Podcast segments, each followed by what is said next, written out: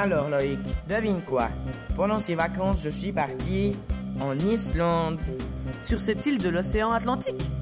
Ouais, je suis même allé à Reykjavik. On y parle l'islandais. Et l'Islande, c'est super grand, près de 103 125 km. Mais il y a peu de population, seules 311 058 personnes y vivent, soit un peu moins de 3 habitants au kilomètre carré, donc 60 fois moins que la Suisse, alors que l'Islande est 2,5 fois plus grande. Eh, il paraît qu'il y a plein de volcans en Islande. Ouais, parce que l'Islande c'est l'endroit où la dorsale médio-océanique surgit des eaux grâce à un point chaud. Mais dis-moi David, c'est quoi la dorsale médio-océanique? C'est la faille entre quatre plaques. L'Afrique et l'Eurasie à l'est, et à l'ouest, ce sont les plaques Nord et Sud Amérique. Ah, d'accord.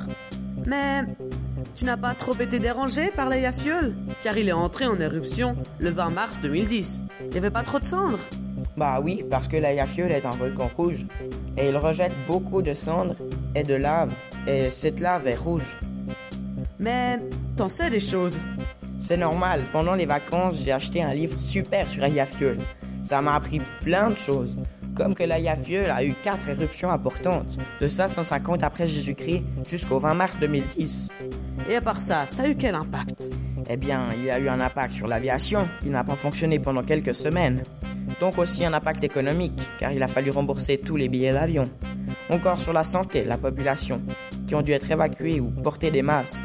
Évidemment, un impact aussi sur l'écologie, car le volcan est situé sous un glacier, ce qui a provoqué des inondations brutales et importantes.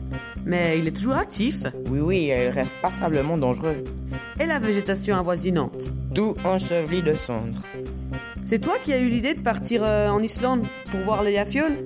Oui, car ça fait longtemps que je m'intéresse aux volcans. Et pour apprendre des choses sur les volcans, l'Eyjafjöll c'est quand même vachement documenté, puisqu'il est entré en éruption l'année passée. Ouais, c'est clair. Et toi, les volcans, ça t'intéresse, non?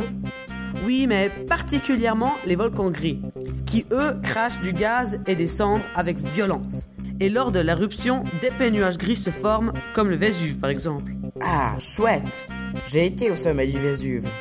Mais en fait, maintenant que j'y pense, Eyjafjöll ne devrait pas cracher autant de cendres, puisque c'est un volcan rouge.